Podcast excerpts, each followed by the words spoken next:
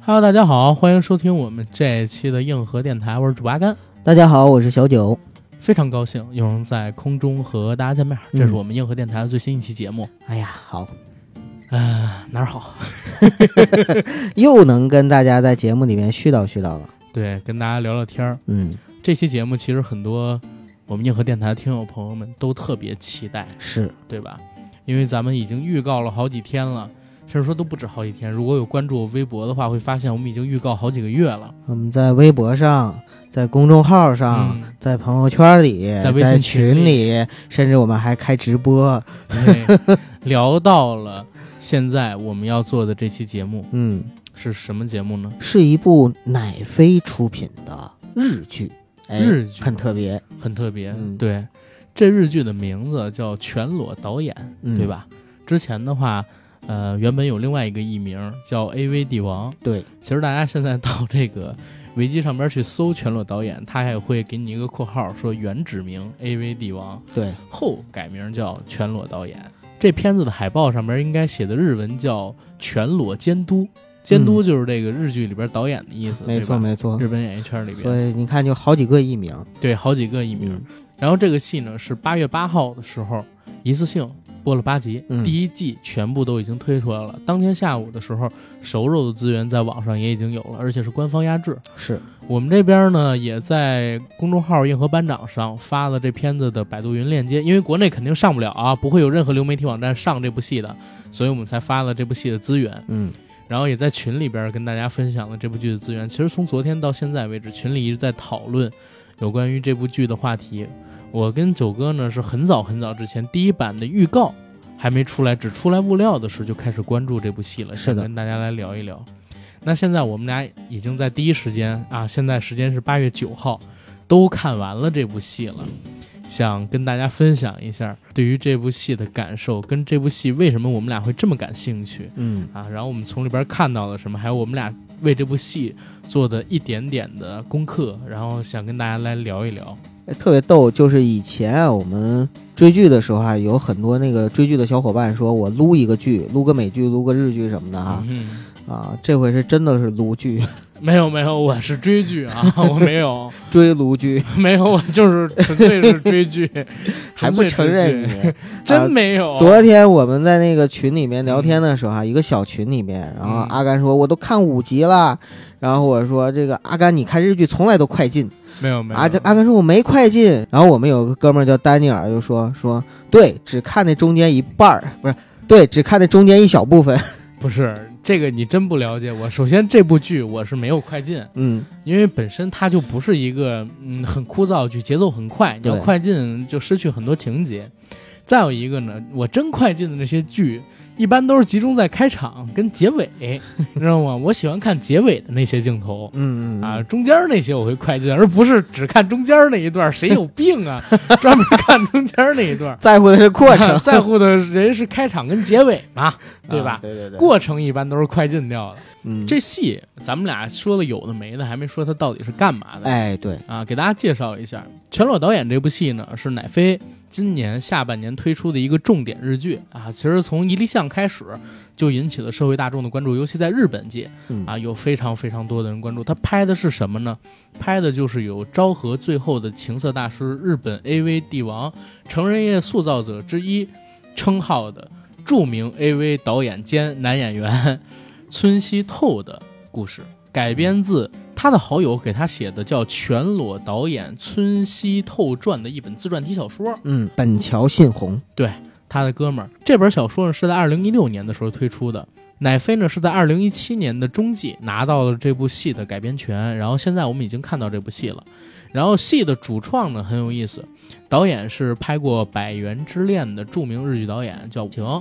然后男主角儿其实很有意思，男主角儿是现在日本一线男演员里边的一个中流演员吧，叫做山田孝之。其实说起这个名字，大家很多人可能不会熟悉，但是提起他主演的《在世界的中心呼唤爱》《白夜行》，包括很多像我这样的九零后小的时候非常喜欢的电影，叫做《热血技校》。 里边开蓝翔挖掘机的那哥们儿，就 就是山田孝之演的，对，对，那个名字我叫张本煜，对吧？ 我印象特别深，叫秦泽多摩雄。对，秦泽嗯多摩雄，然后开着挖掘机跟那个叫呃柯达两个人一起，就是制霸铃兰，铃兰界不是不是降兰，制霸制霸降降兰兰，对对对，制霸降兰你，这么说，真的是混的，大家都云里雾里的。 没没没，呃，就是他之前其实是拍过《热血高校》，对， 对吧？在《热血高校》里边，其实扮相还挺帅的，那时候他也比较年轻，嗯因为他我记得应该是八四年生人，现在应该是三十五岁。嗯，拍《热血高校》的时候，应该也就二十一、二十二岁。天，你知道当时《热血高校》我看的时候，我真的一开始以为他是男主角， 就出出场的时候特别帅和拉风，你知道吗？是，嗯很多人都很喜欢秦泽，我也是，包括这个咱们昨天呢发了公众号说要聊他的剧，嗯，还有几个听友朋友专门在公众号私信感谢说多谢你们能聊秦泽多摩雄，然后等等等等的。然后刚才我说的那个《热血技校》呢，是之前万和天宜对，做报告老板的时候做的一个 改编很有意思的一个小剧啊，只是开玩笑，大家别当真。别但拿这是其实喷挺好玩的，啊，挺好玩的。拍的挺好。然后他们把这个高校变成了祥兰技校，然后我还记得好像是柯达还是本玉，他们躺在一个挖掘机的脑子里边，往那里边倒上水，在那儿泡澡，手里边拿的好像是烟青大绿棒子，是吧？ 也挺有有有意思的，嗯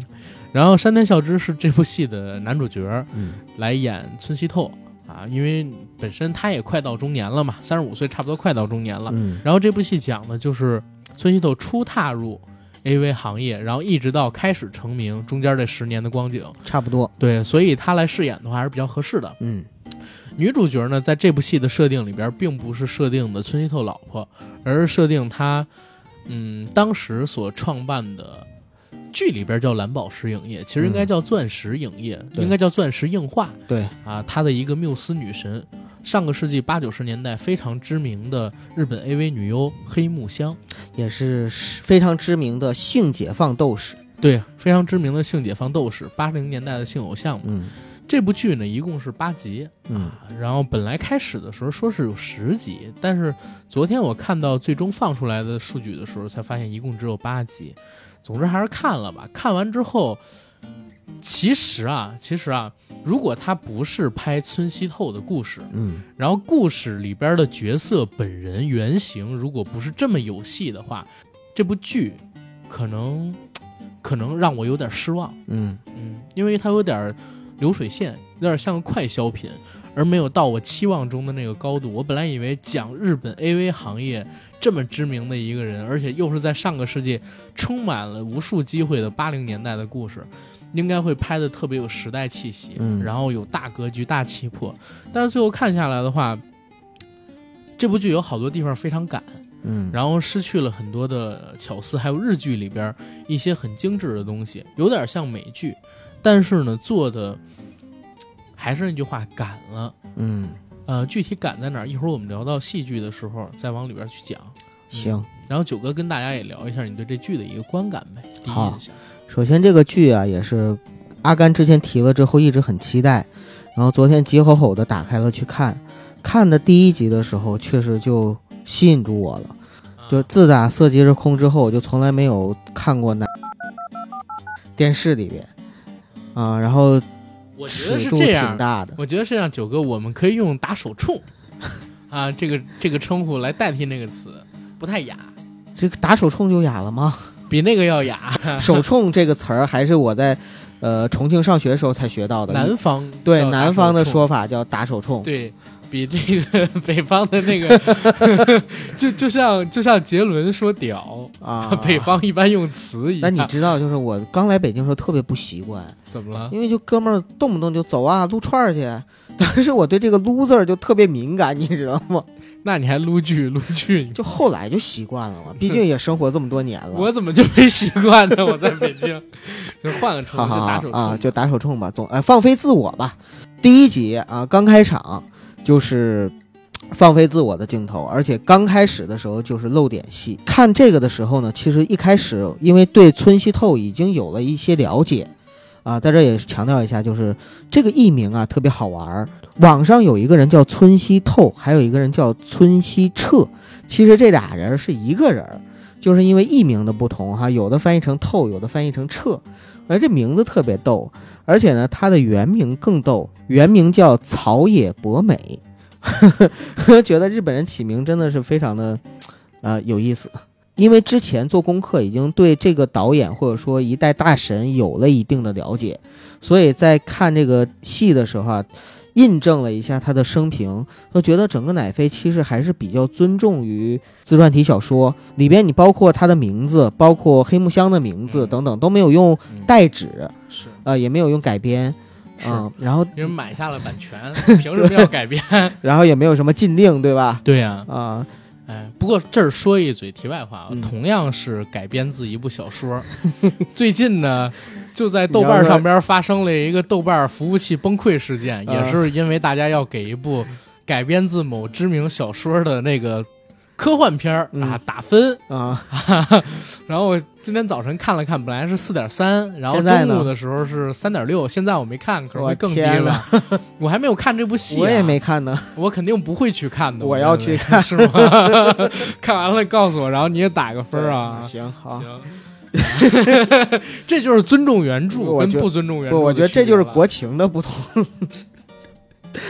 对啊对，国情不同。但是、呃特别逗的是什么呢？就是这个这个戏啊，我在整个看的时候有一种巨大的落差感啊，不好意思啊，应该说是巨大的反差感。我看着里边所有的日本人、日本演员在说着日本话，但是同时呢，我又找不到熟悉的日剧的感觉，唯美的日系风配着音乐，然后去抒情和回忆的那种感觉。对找不到，反而是里边有美剧的那种快节奏，还有那个蒙太奇进行的各种剪切，嗯这种叙事风格又很美剧，很美剧，对所以有一种巨大的反差，我就觉得挺有意思，从来没看过这样的日剧。如果它算是日剧的话，它肯定算是日剧。嗯从班底除了投资啊，嗯，包括说一些艺术指导之外，基本上都是全班对，你像导演也是，对演员员也全是。是，啊，对，包括编剧，它是改编自日本的小说嘛，对对对对差不多对嗯但是呢，可能是乃飞说的这部剧是面向于全球的，嗯你肯定要按照美剧的规格来做。嗯，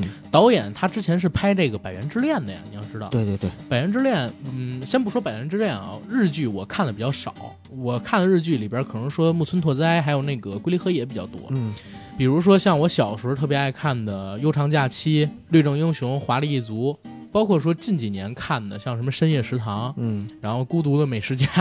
还有《侠饭》，都是跟美食有关的。对呀，啊你最近看的日剧全是美对可食能吧啊，然后还看了一部《昼颜》，哦，嗯还有那个半泽直树，嗯半泽直树是这一年看过最好的剧。嗯日剧给我的一个印象是啥呢？首先是絮叨，对台词很多，对，关于大的场面很少，因为现在也公布出来一个数据，说日剧的普遍投资基本上就是大规模日剧才八千万元人民币，嗯基本上是这个投资当量。但是你想七八千万，基本上也就是嗯，国内一个顶级的小鲜肉在限令前，它的一个片酬价格可能都还不到。对，啊也就是大制作一集的剧集的体量，嗯包括我刚才说的七八千万人民币，在日剧里边都算是很大制作的这种剧了。嗯然后日剧给我的印象，一个就是絮叨，用好多台词；再有一个它打光跟调色嗯，都很有范儿。日剧的范儿是很偏自然光的，然后很清新淡雅，小清新是吧？嗯？咱们看那些深夜食堂啊等等的东西都是这样，但是这部戏它的调色就很浓烈，嗯有点像油画，对就很美剧质感。所以我在想，就是这部戏可能是乃飞的一个有可能会打开日剧的一个新窗口，而且这个尺度也很大，对吧？这种剧放在日本是深夜剧的，深夜剧想拿到这个投资，请这个级别的卡司很难很难。这戏我听说制片成本应该是三千万美金还是两千万美金，就是不管怎么样，肯定是过亿人民币了。嗯山田孝之可能也没拍过这么大制作的，可能说是电视剧，嗯，对吧？吧？虽然他也是很知名的一个男演员。昨天晚上，在我看这部戏的时候，我向我们群里边几个朋友推荐，九哥我们一个小群啊，然后我说赶紧去看，今天刚放出来这个第一季全八集。那哥们说看不了日剧，太磨叨，嗯一点都不，超级美剧，节奏超级美剧，完全不像日剧范儿。全裸导演呢，反正我看完了之后，我是给了一个呃七分儿，啊，它本身的这个故事，还有这个原型特别有意思，但是剧本身拍的说实话有点一般，嗯，所以我们今天要跟大家聊的话，聊的肯定也是村一透，然后他本人还有黑木香本人的一些故事更多一些，嗯对？吧？刚才九哥其实说过，这部剧的尺度挺大，就是第一集，然后第一个镜头就是村西透男主角本人在一个游戏厅的卫生间里边打手冲，对着一本成人杂志这样的镜头。对，这个镜头其实，在日剧里边很少见的，就像我说的，基本都是深夜剧。然后这种大制作的日剧里边，你根本是看不到的。但是它既然讲的是村西透的故事，它就不能不带有这方面的东西。因为像我刚才说的，村西透他是被称为昭和最后一个情色大师嘛，嗯，对吧？因为他是成名于上个世纪的八十年代，然后他的巅峰期啊，就是他拍这个 AV 的巅峰期，或者说他情色事业的巅峰期，其实是在八十年代的末期跟九十年代的初期。嗯，那这部戏呢，其实是拍到了八九年，也就是在昭和年代天皇驾崩之后，换国号成平成的时候，这部戏就结束了。其实，在我看来，肯定会有第二季，对，因为他在这部剧里边留下有一扣子。第一个扣子是啥呢？是村西透他买了一栋大楼，在影片的结尾，大家都知道九零年日本经济泡沫破裂了。啊，他买的那栋楼，如果说运气不好，或者说基本都不用运气啊，已经可以百分之九十的确定，在经济泡沫破裂之后，这楼会跌去九成的价格，它会变成负资产，然后它要重新崛起。第二一个扣子是啥呢？第二一个扣子就是因为当时日本经济泡沫破裂了，包括成人业还有情色业也受到非常大的影响，又经历了几轮革新。它在八零年代虽然已经走上了巅峰期，但是到了九零年代还要再有几次变革，所以故事还有接着往下写的这么一个可能性。所以我相信，只要这部剧嗯收视好，或者说点击量比较高，应该还会有第二季。嗯，期待吧。哎，我没看过原著啊，我想知道就是，呃，原著的这个传记小说，它是写到了他的怎么样的生平呢？原著的传记小说是写到一四年，啊、好像是写到一四年。都写了基本上他一生了。对嗯因为刚才有一点我们没说到，就是村西透呢，他其实这个人有很多的争议啊。他呢又被人称作是情色皇帝，又被人称作什么昭和情色大师，呃，又被很多的人推崇为是这个日本成人影带业的开创者之一。然后最重要的一点啊，是他捧出了好多知名的 AV 女优，八十年代的、九十年代的。但是在进入两千年之后，村西透因为他奢侈的这种生活方式，还有他各种投资的失利吧，导致呢这个人的资产迅速的就被他给造光了。到二零一二年、一三年的时候，就是日本有记者拍到村西透他们一家人呢已经住在廉价的公屋里边了。在那个时候，村西透还欠了五十一日元的银行的外债，啊，已经变成是负资产了。所以他老友给他写了这本自传之后，为什么把改编权卖出去，就是为了要还账嘛，对吧？因为现在的经济状况已经很拮据了，而且村西正还有很多不好的名声。因为他在上个世纪的八九十年代的时候，做出了很多惊人之举，入过几次监狱，说是有七次的犯罪前科，有在美国进监狱，也有在日本国内进监狱。日本国内进监狱有因为他是售卖这种违禁的黄色杂志，因为虽然都是黄色杂志啊，但是有违禁跟非违禁这么一说的。对，因为日本它实际上对色情业也是有一个尺严格度的把分控的，级对，对，而且呢，它还有发生就是，呃，使用未成年少女拍摄色情片这样的前科在，也因为这个进了两次牢。嗯所以呃崔云透这个人又被人称为是日本最肮脏的电影导演啊。但是我看过一些他的这个个人的纪录片儿，比如说在 YouTube 上面的，或者说在那个 B 站上面现在能找到。当然啊，我看不懂日文，我只是因为这部戏，我想了解，我去搜的时候看了一些他的影像表达。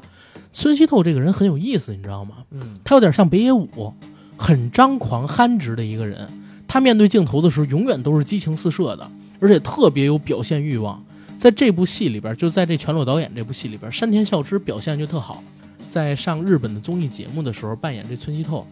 哎呦，整个人是特别亢奋的，只穿着一个内裤，丝毫不羞怯。对，面对镜头侃侃而谈，而且经常会表现出那种非常狰狞，或者说不叫狰狞吧，非常张扬，嗯、张对非常张扬、非常大的表情。然后这在村西透本人的电视作品，还有一些采访啊，包括纪录片里边表现的也是特别充实。包括大家现在去搜这个村西透的照片儿，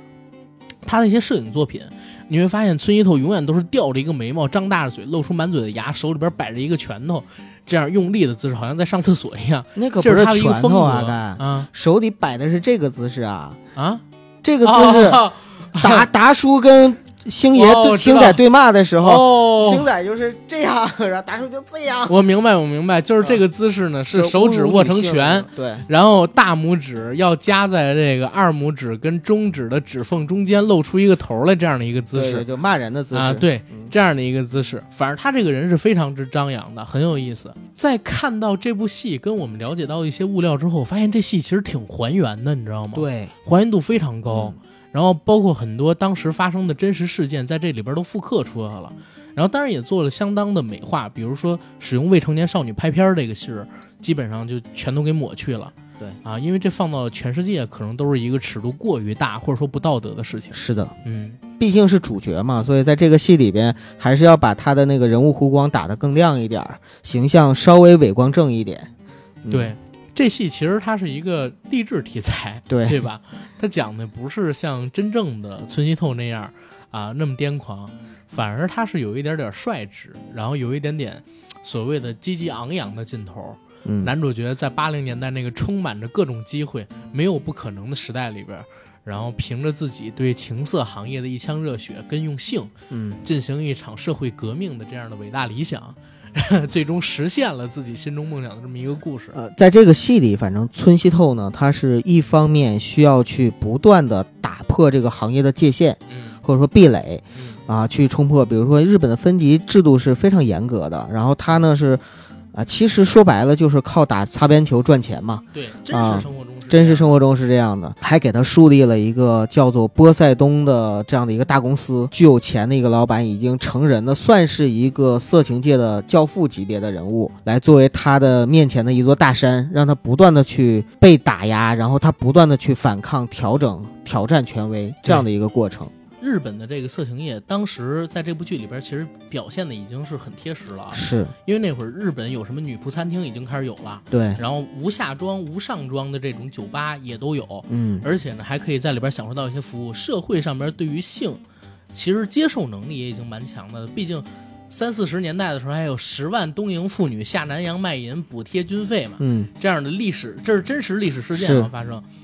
但是村西透他本人，其实在原来的真正历史当中呢，他是靠打擦边球，或者说就不是打擦边球，就是靠越界赚到第一桶金。嗯，他之前是当那个什么推销员，对，先卖过游戏机，后来卖英语教材，然后公司倒闭了。公司倒闭之后，他开始踏入色情业。当时的色情业是这个样子，包括现在也是。日本大家都知道，它那个色情产品是有年龄分级的，对，你不到固定的年龄，你根本你就不能买这些所谓的成人的杂志也好，或者说录像带作品。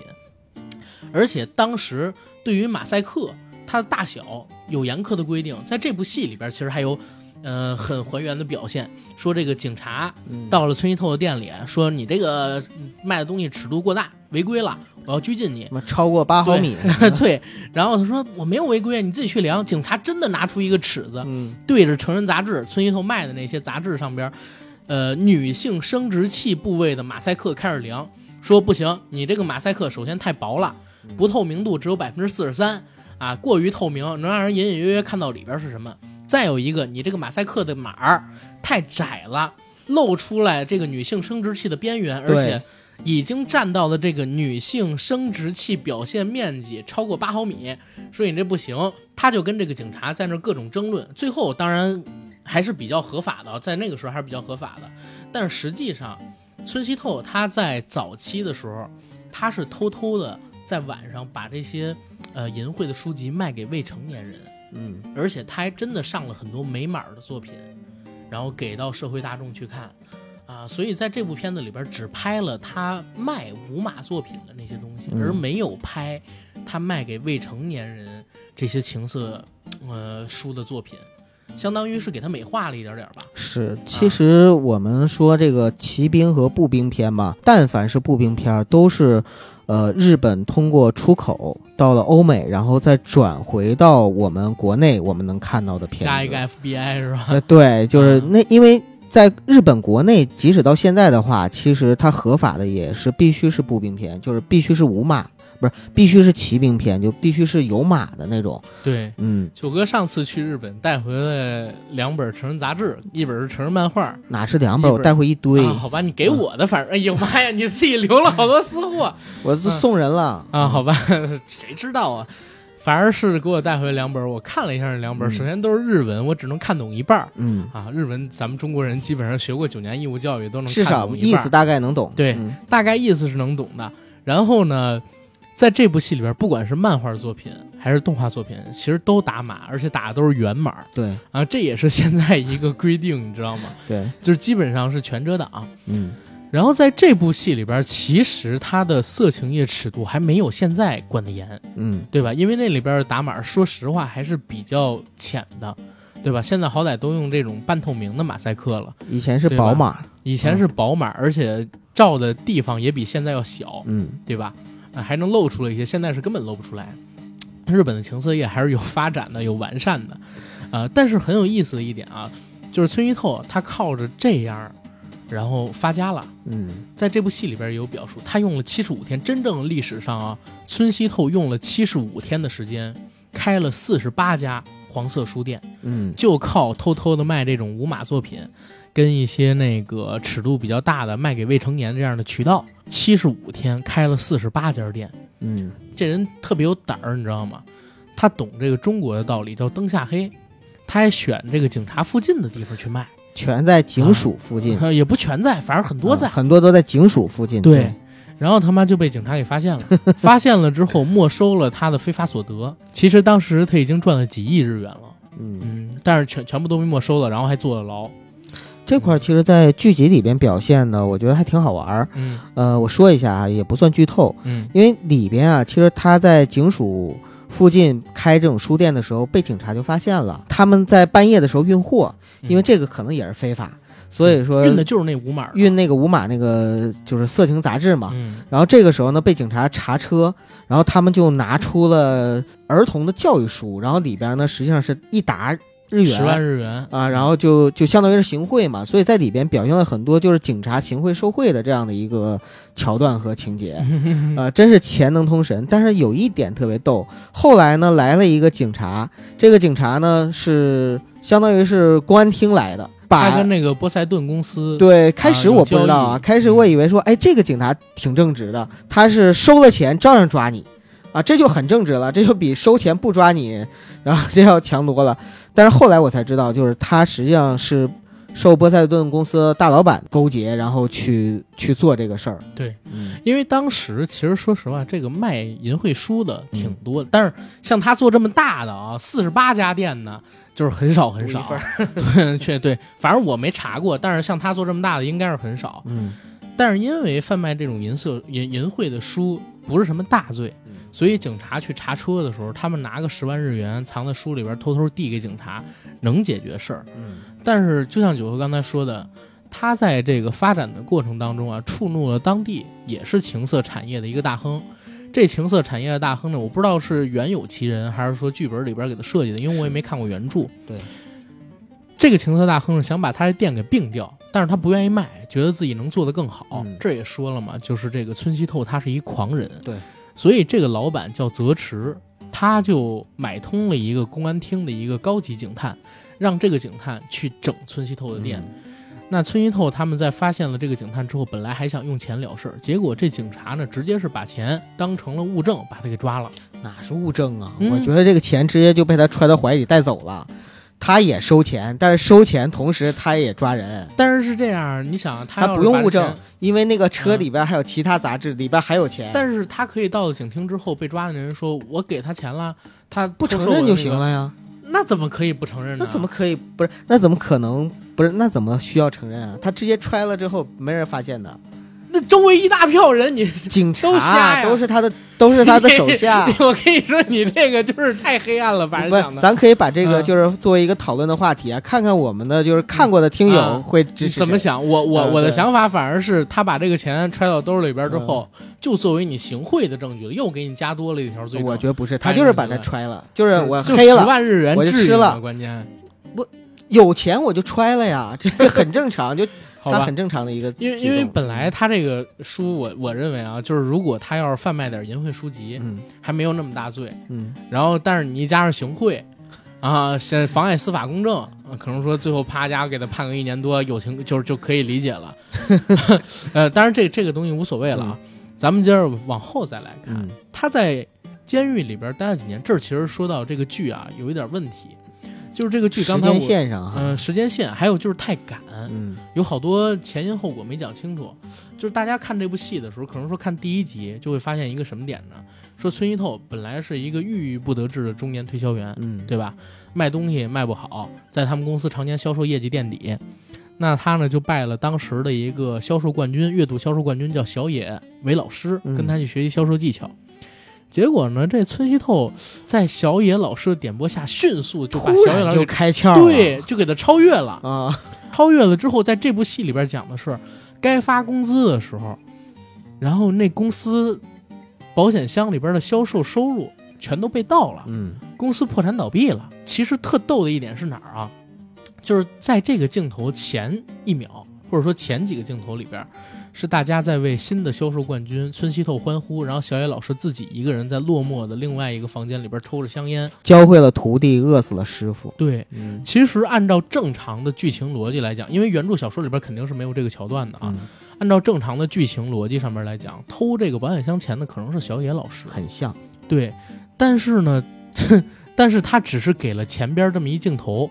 埋了一包袱，后边没有解包袱就直接越了。对我突然想到一个细节，嗯春熙透他当时进屋看到保险箱上面放了一本书，嗯，那本书就是天地一沙鸥，就是他之前看的那本书，对、啊呀、也就是相当于是不是小野要陷害他一下，然后把对那本书放在了那块儿，结果对后边这个就没了，没有了。啊，他有好多好多这样的梗，还有那个，比如说他的妻子跟他因为性生活不太和谐嘛，嗯他那天回家的时候突然看到了妻子正在和一个陌生的一个送送外卖的还是送什么的，啊反正是邮戴递员头或者盔是啊的，戴头盔的 对，可能是邮递，但是邮递员为什么要穿西服呢？呃，日本都穿西服，哦，是吗？就是啊工作都都有制服。我明白了，了。他们不像咱们这边都是什么黄的呀，什么蓝的 呀，嗯啊是吧？然后被被那个，反正也很像现在那个直播里边桥段，反正是被女主角引进屋了嘛。啊，然后也是陌生人，可能是送外卖的，，所以艺术来源于生活 啊艺术来源于生活，可能就是他们提前看了孙一豆这片子。但是这个戏就是很有意思的点是哪儿？它好多桥段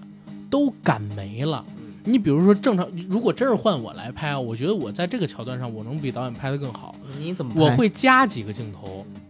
就是比如说加几个妻子见到这个推销员或者说陌生人的时候，这陌生人显示了超强的臂力，或者说给他们家换水的时候打湿了自己的衣服，等等等等的，这然后受到引诱。这片子里边没有，就是一个镜头，村西透回到家，听见家里边上边有人呻吟，走上楼梯，发现哎，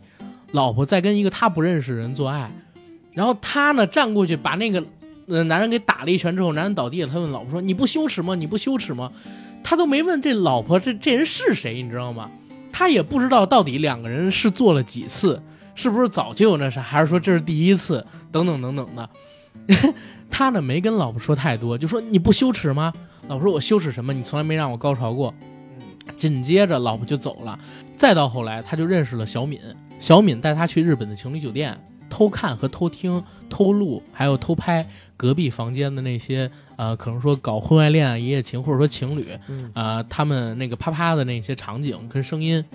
他当即就写了一名字，就是英语教材售货员老婆与陌生人。嗯，就他怎么知道这个是陌生人 呢？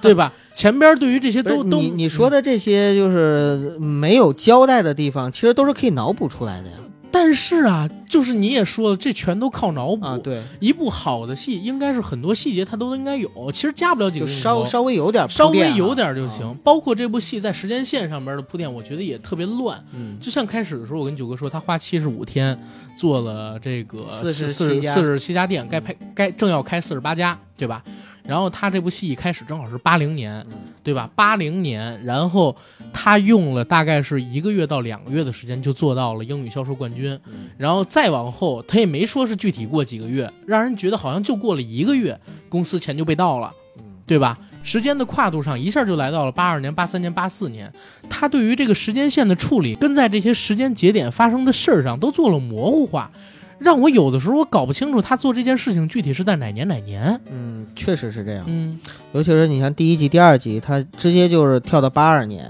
就像啊阿一个甘月刚才见讲了到，两就年，就你是吧必须得去脑补啊，你自己去给他找补，说他发生了什么事儿，然后怎么对着怎么着，而不是说靠剧情或者靠一些东西去告诉你他怎么了。对，嗯，而且到后来的时候，你发现了没有？就是他们家人跟死光了一样，就消失了啊，消失了，啊就是剧情里边完全不出现了。对，然后包括他当时被没收了非法所得，嗯然后他的母亲带着他的儿子、女儿，就相当于带着孙子孙女嘛，嗯，这样去生活。后边就不闻不问了，你知道吗？好几集他在美国待了好几年，包括接得出那个机场的都没有他的母亲跟孩子，没这个真的不完整。哎不连啊贯。，我只能说，这美剧如果后边你第二季、第三季你再把包袱给圆回来，还算可以。但我他估计怎么够圆呛。？ 他圆不了。对，不是因为这戏，我觉得他就应该拍十集。嗯我不知道现在看到八集是剪了还是怎么样，对吧？因为这些场景，我觉得只要是稍微懂一点影视制作的人，应该能看出来嗯它里边的一些问题。而且这不是什么大的毛病，就是你添补上固定的镜头就行了。对吧？嗯然后不可能，这个人就全都是事业，然后他家里边也不给寄钱，也不怎么样，而且前你期人物后期都消失了，而莫且名你其不妙觉消得失这了。这部戏里边钱特容易吗？来的，嗯，有点像网络小说，都玄幻小说了，你知道吗？就主角各种开挂，突然之间钱就来了。除了最后把他要救出来的时候，有点就是难。对他在美国进了监狱的时候，嗯要凑一亿日元就很难。但是他妈其他的时候，不管是拍片儿啊、吃饭啊，出了牢狱之后到了东京啊，号就一直号称自己就是钱很紧吧，但是什么时候说有钱就有钱，拿出一百万日元来说你把这钱全拿走，其实我也无所谓。对其实那会儿还挺叫钱的啊，还有一个，个细节就是后来村西透不是一直想去夏威夷拍片儿吗？又对呀、夏威夷又飞机什么的。然后那对个呀他那导演不是一直说没钱没钱吗？没钱，后来突然之间是拿出一说别问沓我钱，哪儿来的？到后面我都不知道这钱到底哪儿来的。我也不知道。他说你别问我钱哪儿来的，就真没告诉咱们这他钱哪 他儿实来际上的。是对观众说的，对你们别问 我这钱哪儿来的。的？操！ 其实这补俩镜头就行。嗯然后，但是这一块儿也也有一好玩的事儿。刚才不是说到在美国的事儿吗？嗯在美国的事儿，在这戏里边儿其实有一个呃还原，但是这个还原是不真实的。嗯在片子里边讲，就是孙一透第一次要做一个壮举，嗯引外国的女演员来拍日本的 AV 电影，对吧？因为他如果用美国公司的名义制作，呃，就可以尺度稍微大一点嘛，再流到国内这边来对。，其实也影射了一个事儿，现在大家看到的这个 AV 上边那个 FBI 嗯。啊，我忘了这 FBI 具体是干啥用的，但是只要你前面带上这 FBI 个，就是联邦调查局的我我那个知道证明，但是你有这个证明的话，警就可以警示不打码。啊说错了，警示、警告，嗯就是这个加上这个之后，你可以不打码还是怎么样？我忘记了，我真的忘记了。但是之前我看过有关于这 FBI 报道，其实这个后边可能第二季的时候会讲到 FBI 这个事儿跟村西透也有关系。嗯孙一透好像是加上了这个 FBI 的人，你知道吗？他做了很多创举。然后他在这部戏里边呢，日我在美国要用美国的演员拍一部日本的 AV，嗯历史上确实有这个事儿嗯啊。他是请了一个日本的男演员，里边还有他自己，嗯他们几个人去演日本的间谍，然后到那个美国去工作，然后遇见一堆美国大妞，有点像王宇，就是拍《独臂刀》那王宇在澳大利亚拍那堆 B 级片儿，你知道吗？嗯大概其实你也能想象发生到什么事儿啊，就是日本零零七到了美国，为国争光呗，啊对啊，但是这部戏里边没有，这部戏里边还都是美国女演员跟美国男演员，对对吧？然后而且他坐牢，在这部戏里边给的一个评价说是，呃，在公众场合拍这个色情录影带，而且在珍珠港上空拍，尤其又是在呃珍珠港偷袭纪念日，啊这个好像在剧里没提到，提到了，在剧里边把他带走有的时提到珍珠候。港有有提到那个节日那个事儿吗有提到啊那我没注意，有这么可能一忽有略一句台词，有一个镜头，因为拍了这部戏，他呢坐监了，对吧？但实际上在历史当中，村西透不是光因为这点事儿，他确实也是违规拍片儿了。但是更重要的是啥呢？他带了十五个了，嗯日本的女优上了这个飞机，然后去拍那个 群镜头，在拍群景的时候，在拍群景的时候，然后触犯到一些法律，就是有涉嫌贩卖人口、贩卖女性、这样的一个罪名。而且这个东西是一罗生门啊，嗯你要说后来都解释说是 AV 演员，可能也不会有什么事儿。不知道他是不是真的有贩卖人口这么一说，包括当时说这个偷袭珍珠港那天去拍，这是有的。嗯然后美国的这个司法部门认为他是在消费美国国难，因为偷袭珍珠港那天确实是美国的国难嘛，对对吧？然后就给他判了一个三百七十年的监禁嗯啊！为了解救他，然后大家给他凑了好多好多钱，就换作罚金，因为这拍片儿嘛，也不是什么大事儿，然后给他换作罚金。但是真实历史跟这部戏里边在这儿，它的反差是蛮大的。而且我在剧里边我还看到一个细节，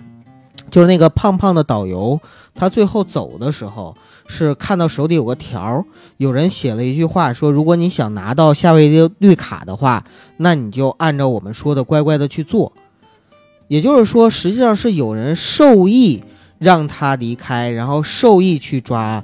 村西彻的。嗯，然后我在想，是不是就是波波塞冬的那个公司的老板，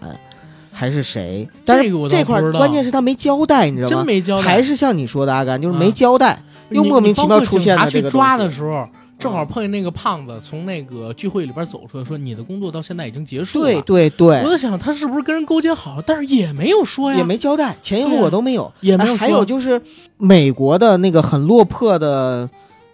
呃 A 片的女星就艳星，嗯，嗯她走的时候说了一句说你这是我拍过的最烂的有史以来最烂的什么嗯电影什么的，然后就走了。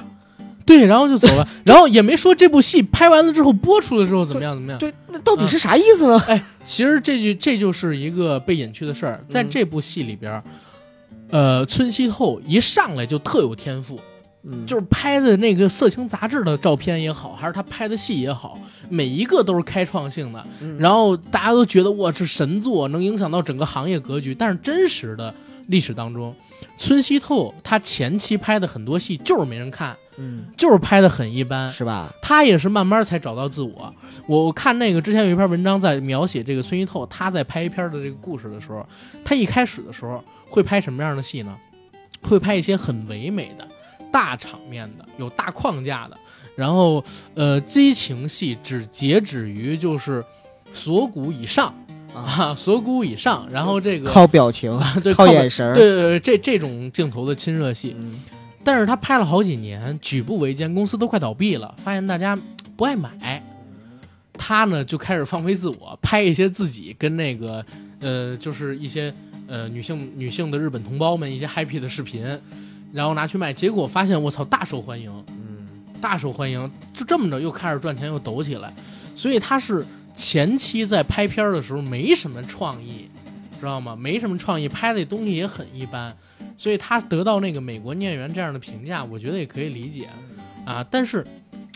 这里边啊，就就又说到一个事儿，村西透什么时候开始真正扬名立万的？就是从一部叫嗯、这部戏里边叫《我爱性虐待》。嗯这个片子的原名应该叫《我爱 SM》，这是真实存在的一部片子啊，开始的。在这部片子里边呢，他第一次启用了，呃，来自于日本横滨国立大学读大三艺呃意大利艺术系学美术的这个女演员叫黑木香，这是艺名啊。对，然后第一次启用她，这个黑木香呢是一个富家小姐，受过良好教育，而且刚才我说了，她在日本横滨国立大学，大家知道吗？就是岩井俊二拍《嗯情书》的导演，是这个黑木香的师弟学弟，而且两个人还合作过。对，还合作过，他还拍过岩井俊二的电影，对，你知道他俩私下关系不错，岩井俊二后来采访的时候还说呢，他说黑木香啊，就是在学校里边的时候，就是一个风特云人立物，特立独行的女人。对，后来黑木香去拍 AV，就是成人影碟，是非常不出人意料的事情。嗯其实是这样，他们俩合作是在黑木香拍了成人影碟之后，是之前吧？之后，因为他们俩他在读书的时候，黑木香还是大学生，岩井俊二那个时候也在读大学。嗯，岩井俊二红起来之后，跟他有过一次合作，不是在八零年代的时候。我还以为是他们在学校里边啊合不作过、不不不啊不，那会儿岩井俊二还还没有那么牛逼呢。啊，黑木香那会儿是学校的风云人物，嗯岩井俊二他当时在学校里边的时候，跟人黑木香可能就是莫席，你知道吗？饭局。 对或者他们俩之间都没交集，只是他知道有这么一个牛逼的学姐，嗯对吧？但是后来俩人就有交集了，等等的。嗯， 这也很正常。啊大学时候的女神，一般对于就是走上社会之后才牛起来的男人们，在在在大学时期的时候，一般都是不太看重 的。阿甘有经验，哎，我没有，我大学的时候也挺风云的。嗯，然后，呃， 说说到这个黑木木香香，对、嗯黑木香，黑木香跟他拍的这个叫《嗯我爱爱 SM 斯姆顿的片子，嗯对他们俩当时还是情侣呢。嗯，然后他就是为什么会跟呃村西透走到一起，因为村西透本身是一特张扬的人，也是一个特有个性的人，黑木香也是一特有个性的人，嗯还真是，对啊，你就想她一个富家大小姐，嗯受过那么好良等教育，然后她呢想去拍 A 片儿，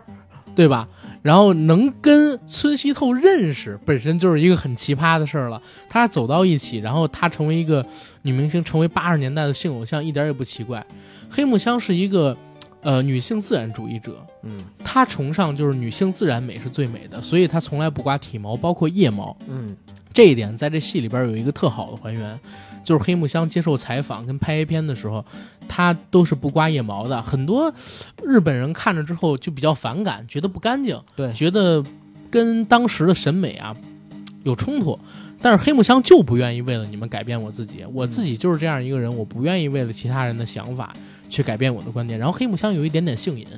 有她有一点点性对瘾，这真实历史中也有啊。嗯所以当时呢，他就跟村西透走在一起拍了这样一部片子，这是他处女作。在那部处女作里边，村西透为什么拍完之后就火了？呃，当当然黑木香也火了，一个是因为黑木香她那个特立独行，嗯还有两个原因，一个小点儿原因呢，就是因为这片子拍的是 SM，嗯当时呢日本就是以女性为主导的，然后拍 SM 的片子还是比较少的。嗯啊，因为那会儿还是八十年代嘛。然后最重要一点是在这部戏里边儿，第一次村西透使用了一个叫做伪记录的拍法，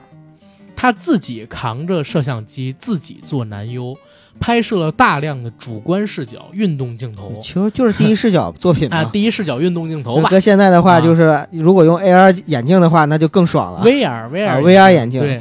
所以就是当时的观众受到了很大的冲击力，嗯你知道吗？因为他第一次看到就是会跟着人的运动，然后也有一代起入感运动的这个摄像机镜头， 对对对你知道吗？所以就有代入感。当然嗯这也影响了很多呃日本的作品。所以当时这个叫做《我爱 SM》的片子卖的特别好，嗯，然后大概卖出去得有七八千份儿吧。大家别小看这七八千份儿啊，这部戏里边还原的非常好。当时的 AV 价格，一部片子大概就是一万四千日元。嗯，如果说卖出七八千份儿，就能卖七八千万日元啊。这不包括你说后面各种翻录啊、盗版啊等等等等，这都不包括，就是原版的都就不包括。就卖了七八千份儿。嗯对，，然后也因为这个，村一透跟黑木香一下就蹭火起来了，跟坐着火箭一样。而且村一透就在这之在这个时候，就好像开启了自己脑子里边的灵门一样，他拍出好多牛逼的作品，说白了就是开悟了，窍悟了。对嗯他，他第一次把这种有指向性、有意向性的东西啊植入到作品里边，而且他是本人比较张扬，然后比较幽默的这么一个人嘛，他做的很多东西都很戏谑。嗯在这片子里边，他其实是他们影业的创业剧是一部叫做。呃，原子什么？甲子啊园什么甲子园啊、日本的一个棒球联盟是吧？对，啊，甲子园的罪恶还是什么东西，我忘记了反。正就是在啊把车开到甲子园，对劫持了女人质，然后对在车上和车下， 对，其实这个也是有原型的，因为其实村西透是开创了日本电车之狼文化的这么一个导演， 就是在公交车上啊，嗯然后挟持啊，然后等等这种东西，就是村西透开创的。哦，而且村西透呢，还第一次就做出我我不知道这是不是真的啊，但是我看到很多人都这么说，说村西透是第一个在日本的这种成人电影里边使用 FaceTime 的人。嗯啊、就是面部时间的人啊嗯， 大家知道这是什么意思啊？嗯呃，然后他呢，第一次使用这个面部时间，第一次使用这种公交车为载体，然后第一次使用第一视角，听起来是不是很像就是异能界的黑泽明？我操，很牛逼是吧？ 呃，在当时确实是引起很大的轰动。啊嗯，前两天骆老师还问我说：“那个你们这边儿是有知 嗯男吗？”知男好像跟村西透也是有关系的，因为在这部片子里边，其实讲到孙一透他们拿了那个所谓的鸡蛋清儿嗯，啊，然后还有就是呃淀粉，反正就啊之类是的混东西合 嗯对，混合，然后说你再加点蛋黄上火对，那不是那不是，增加粘稠度。呃，嗯增增加不是，他也说了，就是那个为了颜色，你加点蛋黄。孙一透他呢跟黑木香两个人后边还做了很多作品，然后包括呃村西透后来还经营了像是情侣酒店，我好像听说那个就是黑木香，他做了两部不就上岸了吗？他可不是做两幕，他做好几不是他做了好多片子呢，哦，包括在两千年之后，他他还又以未亡人的身份，然后重新出道了呢。两千年之后他多大了？日本人对于这个人妻还是挺挺有那啥的熟，女哈，对嗯熟女好吧，对对对，他还以这个身份出道。他当时刚刚拍片儿的时候还在上大学嗯，啊、可能也就不到二十岁或者刚刚满二十岁之类的。对。呃，黑木香还是比较传奇的一个人物，但是后来为什么九哥说他上他中度上岸过？因嗯因为黑木香她后边就变成一个女权，或者说一个综艺明星了，就女性解放啊，的对女那种性代言女性人，主义解放这么一个代言人啊，然后她就成了一个综艺明星，经常上综艺节目，嗯然后你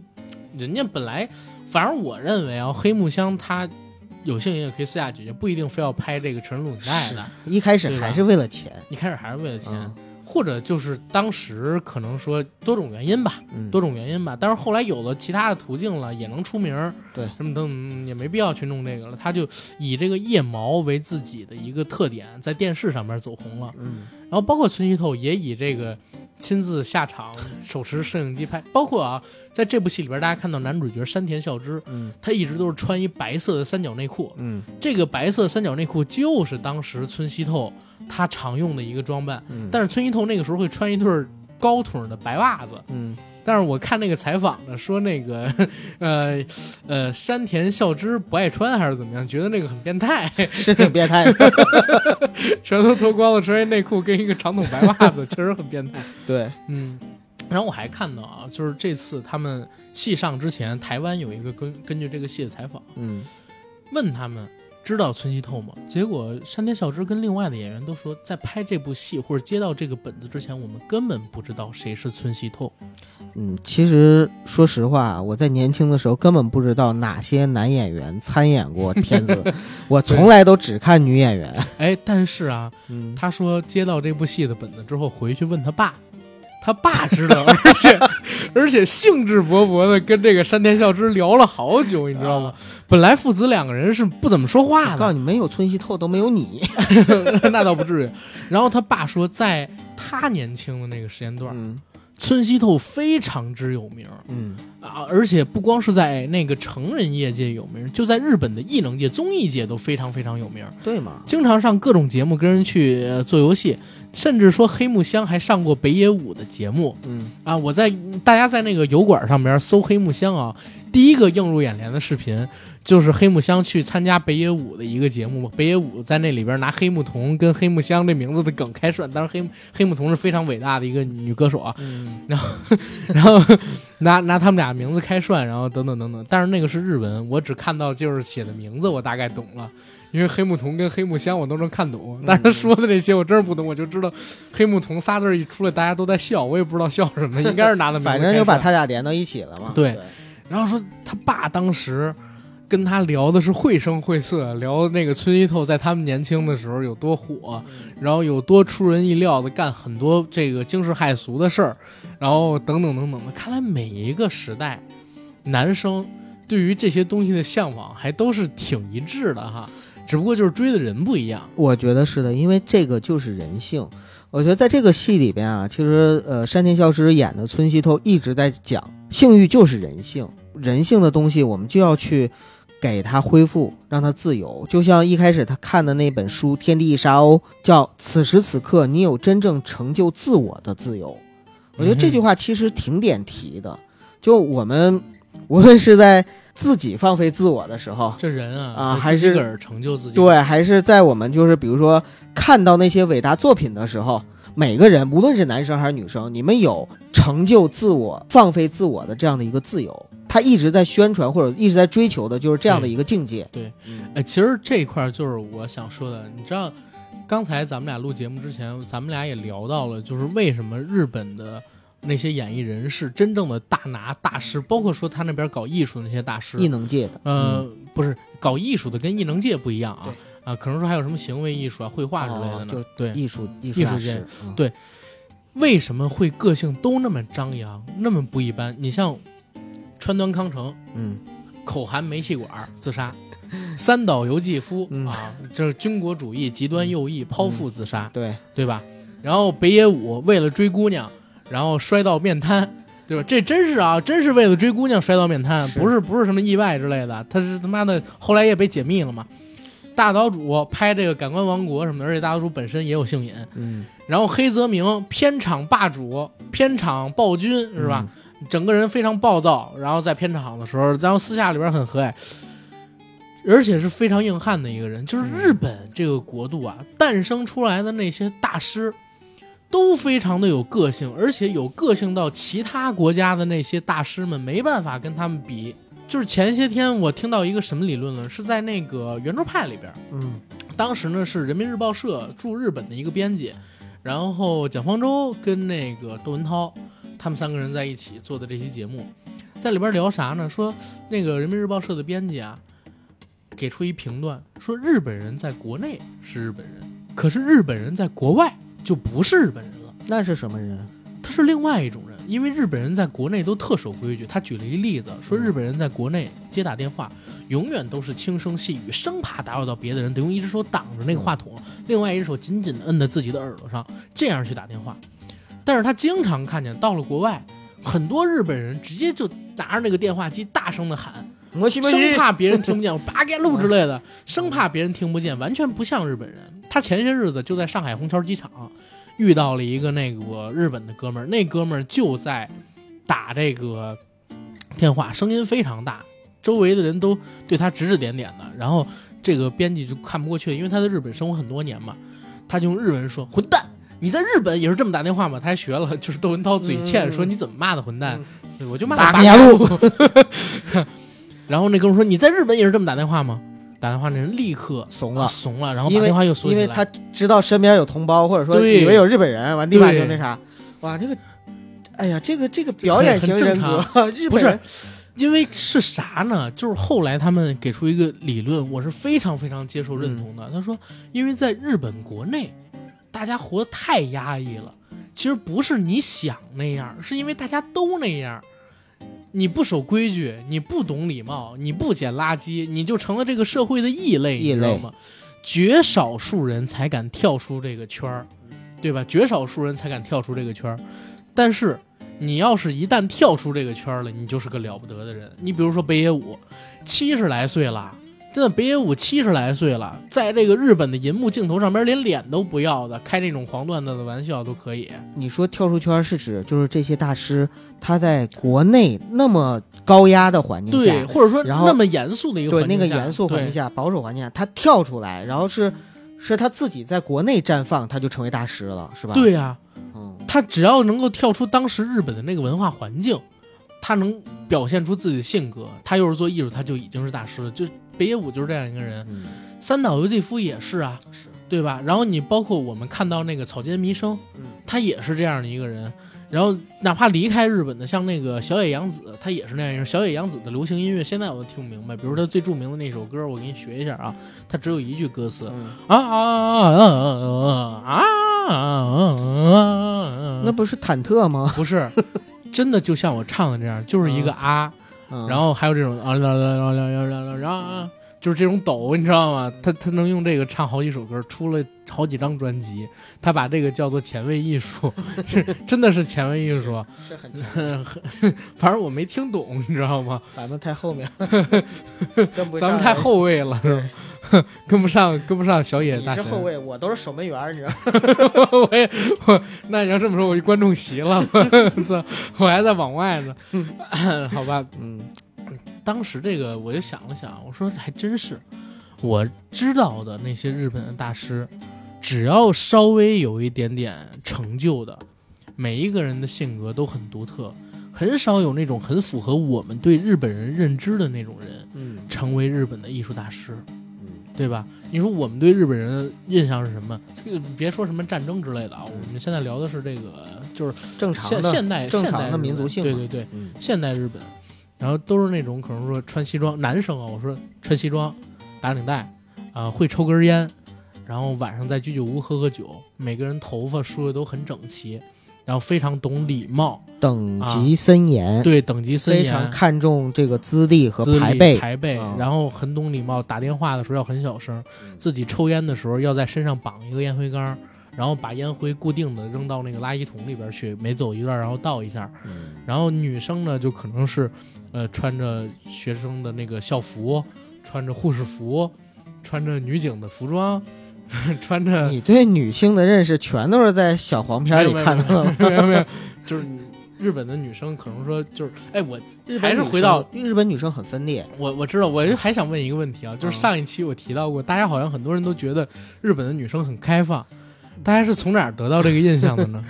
日本女生很分裂，嗯，因为她的人生是分很多阶段的。小的时候在幼稚园，她男女其实都很都是孩子嘛。嗯然后等到大了之后啊，她开始有性别意识了，就因为她从幼稚园开始，她就开始穿短裙儿嘛。嗯然后整个就是从从幼稚园一直到呃高中、大学，全都是穿那样的服装。然后她是纯情少女这样的一个感觉，嗯，然后再到后面叛逆期了之后，开始就各种浪，真的是各种谁谁说浪。的这各种别别别不别别，我说的各啊种浪嘛，就狂浪是一种文化，它不一定是非得下流的浪，但是它啊会有叛逆，就是会有那种青春那个时代张扬，张扬吧，就反正啊那觉个得时浪代的嗯少女其实是跟，呃，跟韩国和中国吧，我我个人觉得啊，就是不太可一能样都有共性，嗯有共性，有就是共说，大家都是青春美少女，然后可能喜欢的追星啊，然后那个喜欢的东西啊，什么乱七八糟这些东西你他妈都喷我一脸，我 靠！是吗？然后然后然后等到等到啊，她在谈恋爱结婚了之后又变了。嗯，她立马就回归家庭，因为很多的现在还是很多的这个日本女性，她还是就是直接，她可能就是大学毕业之后，她会有一一一段时间就是 O O 啦 O L 嘛，嗯，就是 office lady，就是那个职场女性。但是等她一结婚了之后，立马就回家相夫教子了嘛，嗯，然后后就退居到了一个，这个是非常有日本特色的一个文化了，就是。呃人，妻对呃人妻的身份，份，人妻的身份，我上次去日本的时候，导游跟我们讲是怎么样的，就是老公啊，早上起来，那个妻子一定要比老公和孩子起得很早，然后呢，就是准备各种早餐，还得先化好妆，然后再做早餐，啊就把？所有的东西都收拾得特别利索、整齐，准备着，然后呢，把孩子送走，把老公送走，就在门口，真的是在门口就跪着，然后鞠着躬啊什么的，就这种那那种这种很少了吧？现在应该现在也有也有很多吧，对但，是就是很把少吧把那个，因为这是传统，然后就是把他们送走了之后，剩下的时间就解放了。比如说约几个朋友去美美容啊，那个当然我叫说的个都是叫正个经，外卖什么我的，我说的都是正经的女性啊， 啊，就不正经女性那就不说了。然后 叫个美团， 然后然后那个就是呃就是一一一一上午和一下午基本上就是嗨。到了晚上的时候，就是准备好了，然后再等着老公回来，因为老公会回来很晚，都是喝完酒醉醺醺回来嘛。比如说该洗的洗，对吧？ 就是该那啥那啥，然后等到老公睡了，然后再自己卸妆卸然后嗯妆，然后再再回。所以就是在日本，很多真的有那种传说啊，就是很多老公，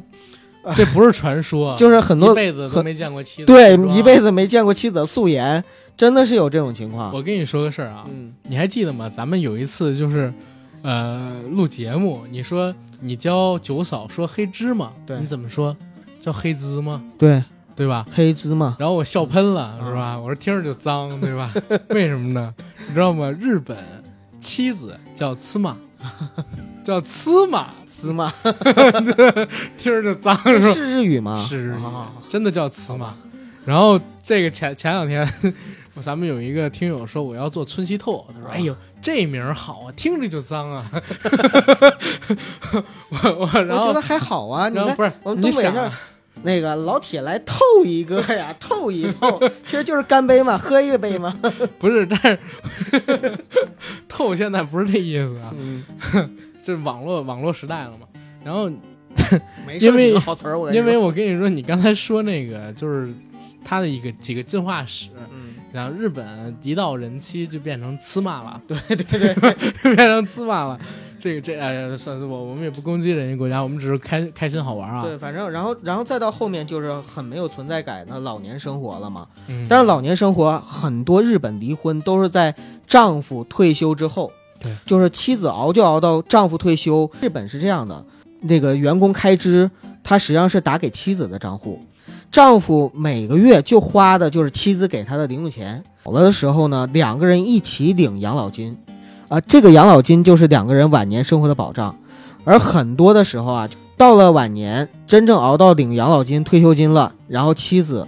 忍了丈夫一辈子，跟他一离婚，离婚了之后，很多的妻子就开始 happy 了，因为我一辈子我我就潇潇洒好嗨哦洒，哟对，真的好嗨哟、然后也不用再伺候人了。但是很多的老年的那个日本男人很男性凄惨，，就他突然发现什么都不会，一点生活自理能力都没有，很多老年男人甚至自杀，你知道吗？嗯，就是因为这个，我知道你你听我说会更惨，嗯为啥？因为就在那期圆桌派的节目里边，《人民日报》驻日本的那个编辑说，嗯说日本今年年底到明年会推行一个新的医疗政策，啊、会开始移植一种干细胞，然后 呢？然后有这种干细胞之后，基本上活过一百就很轻松。 很轻松，对，我天， 说就开始要移植这个东西，我不知道是真的假，但我确实在圆桌派里边看到。然嗯后他们既然播出来了，应该还是有科学依据的吧？那不是那就就是这么个日本的男人的晚年生活会更凄惨，会更凄是吧。惨，因为现在本来日本就开始老龄化，嗯活得久真的不一定是个很幸福的事儿。是的，嗯、前两天北野武也离婚了，七十二岁净身出 户，然后自嗯己只你留想了一想，自己只留了五千万日元价值的一个房子，剩下的几百亿日元全都给他老婆了。我天呐，啊、然后因为他老婆死活不离婚，嗯，开始他说给老婆一百亿日元行不行？他老婆不行，就非拖着。他们俩已经分居好多年，都已经各自有家庭了。你知道北吗野，武都那个岁数了，他真的是还想再，我跟你说就，不是北野武，他这种人就得不停的换，嗯不停的找刺激，要不然他活着就没劲，你知就道吗？就生不如死嘛，生不如对吧，死，他这种人就得用不同的刺激。那个肯尼迪他们家就是这样的人，对，他每天就得需要各种各样的刺激、挑战，然后去充实自己，要不然就活着没意思。我们家我们家阿甘也是这样的人， 我真是这样的人，我我真是觉得要是嗯没对有没有什么事儿的话，活着就老没意思了。是的，然后就就这种这种情景下，我们回到崔一透啊，不知道怎么聊到这儿 了吧？崔一透就是一个很像北野武的人，最起码在这个戏里，嗯，还有我们所了解到的崔一透，他本人就是一个很喜欢折腾的人。是，比如说刚才我讲到的，他一四年的时候欠了银行五十五十亿日元，嗯但是他就是不申请破产，嗯，为什么？因为他说我当年曾经有过三天赚一亿日元的时候，我就不信我信。还不上。而且如果他申请破产了之后，他会受很大限制，他很多对东西都享受不到了，嗯对对，他就死活不申请，对他觉得我自己能还得起，对，对吧？然后包括刚才我说这片子只拍到八九年嘛，嗯，九零年开始日本经济泡沫不就破裂了吗？对，在九零年代初期的时候到中期的时候，呃现在我们也可以叫日本失去的三十年嘛，以嗯前叫失去的二十年，现在差不多失去的三十年。广场协定之后，我跟你说啊，那是美日贸易战最大的恶果，签了嗯他妈这个广场协定，对，嗯、咱们不说前车不说之鉴现在嘛啊，对不说现在啊，嗯然后那个日本呢，把它叫做失去的三十年，现在可能说叫三十年。村西透在九十年代中期的时候，在日本情色行业都很走下坡路的时候，都喊出了过，我相信未来有一天肯定会有一部成人的录影带作品，直接就卖超过十万份儿。嗯，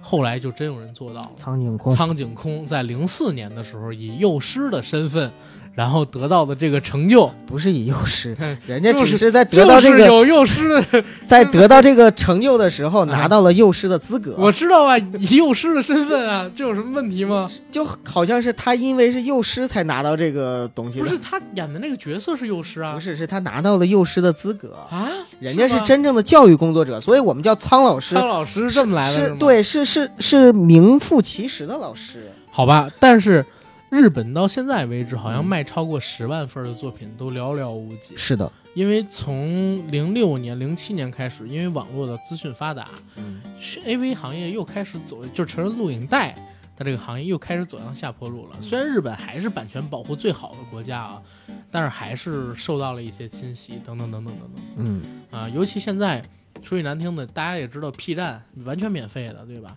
对啊，最最起码就是很多都是免费的嘛。然后自我分享比这个现在的嗯、A V 电影片场拍出的要好多了，而且这跟八九十年代那种暴利也不一样。八九十年代你卖一张大概是一万多日元，你拍一部简单点儿的几十万日元就可以。像嗯拍、像村西透他们当时挖角，请那个波塞顿知名的女演员过来拍一部戏，才花了大概是五十万日元、一百万日元，嗯对吧？也就是说总成本可能就两三百万日元，卖出去三百份儿到四百份儿，交完税就已经能赚钱了，没错，对吧？因为它这个最大的成本就是女优的成本，对，嗯。不像现在，现在你知道吗？拍一部戏女优才十几万日元，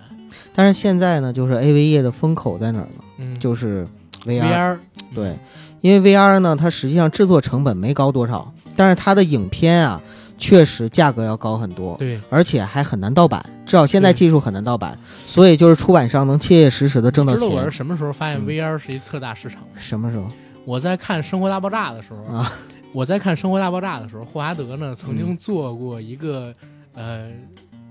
机械手臂，啊？我想到了 然后他当时就想用那个机械手 臂放飞自我，放飞自我。然后我后来我一 我又接触到那个 VR 的时候，我就看到有一些影视作品里边啊是有这种东西的，嗯就是尤其一些成人的西方的那些影视作品里边，让你戴上一个 VR 眼镜，然后这儿给你放一机械手臂，你知道吗？哎呀，你还不如换个真人呢啊！不是是啊，这这是未来的一种发展方向嘛，对吧？哎，其实我我还有一种测，其实我还有一种啊不是，其实我还有一种设想，就是你说未来就是，呃，就是成人业它会不会朝着西部世界那个方向在发展发展？主题乐园那么大不一定啊，嗯但是你像脱衣舞酒吧呀什么的，这个那个的应该会有，嗯，对吧？因为当这个 AI 真的发展到一定高度之后，性就是最廉价的东西了，对对吧？但是你不觉得怪怪的吗？多恐怖啊！你看你啊，就是如果如果是比如说像把我扔到日本那个社会里，我都会觉得很压抑。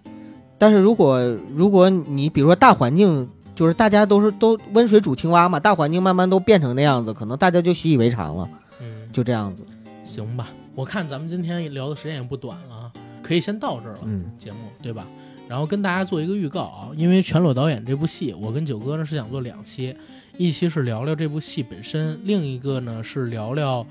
嗯全球 AV 业的一个发展，对然后还有我们呃从小到大经历的那些有关于 AV 的故事，亲身经历都是的什么亲亲身经历的，比对如说像以前我们做过小黄片儿《性启蒙》，对然后前两天我直播的时候讲了几个我以前大哥告诉我录像厅的故事，嗯我觉得挺好玩的，可以跟大家聊一聊。嗯，所以尽量我在这周能上就上吧。我看是上 H 五还是上到这个荔枝上面来，嗯当然不影响那个青帮的故事啊。嗯，青帮那块儿我们答应大家了，一定会给大家录的。是的，然后我看看这期能不能上，因为呃可能尺度也比较大啊，然后到时候看情况，好对吧？嗯，行，然后大家先关注一下周一一定会上的《青帮往事上海三大亨》吧，我们讲讲杜月笙、黄金荣跟张小林他们的故事，嗯，行吧？然后剩下的这期，嗯，A V 与我，看看什么时候录完，尽量在下周就给大家上了。好，行，那谢谢大家。再见。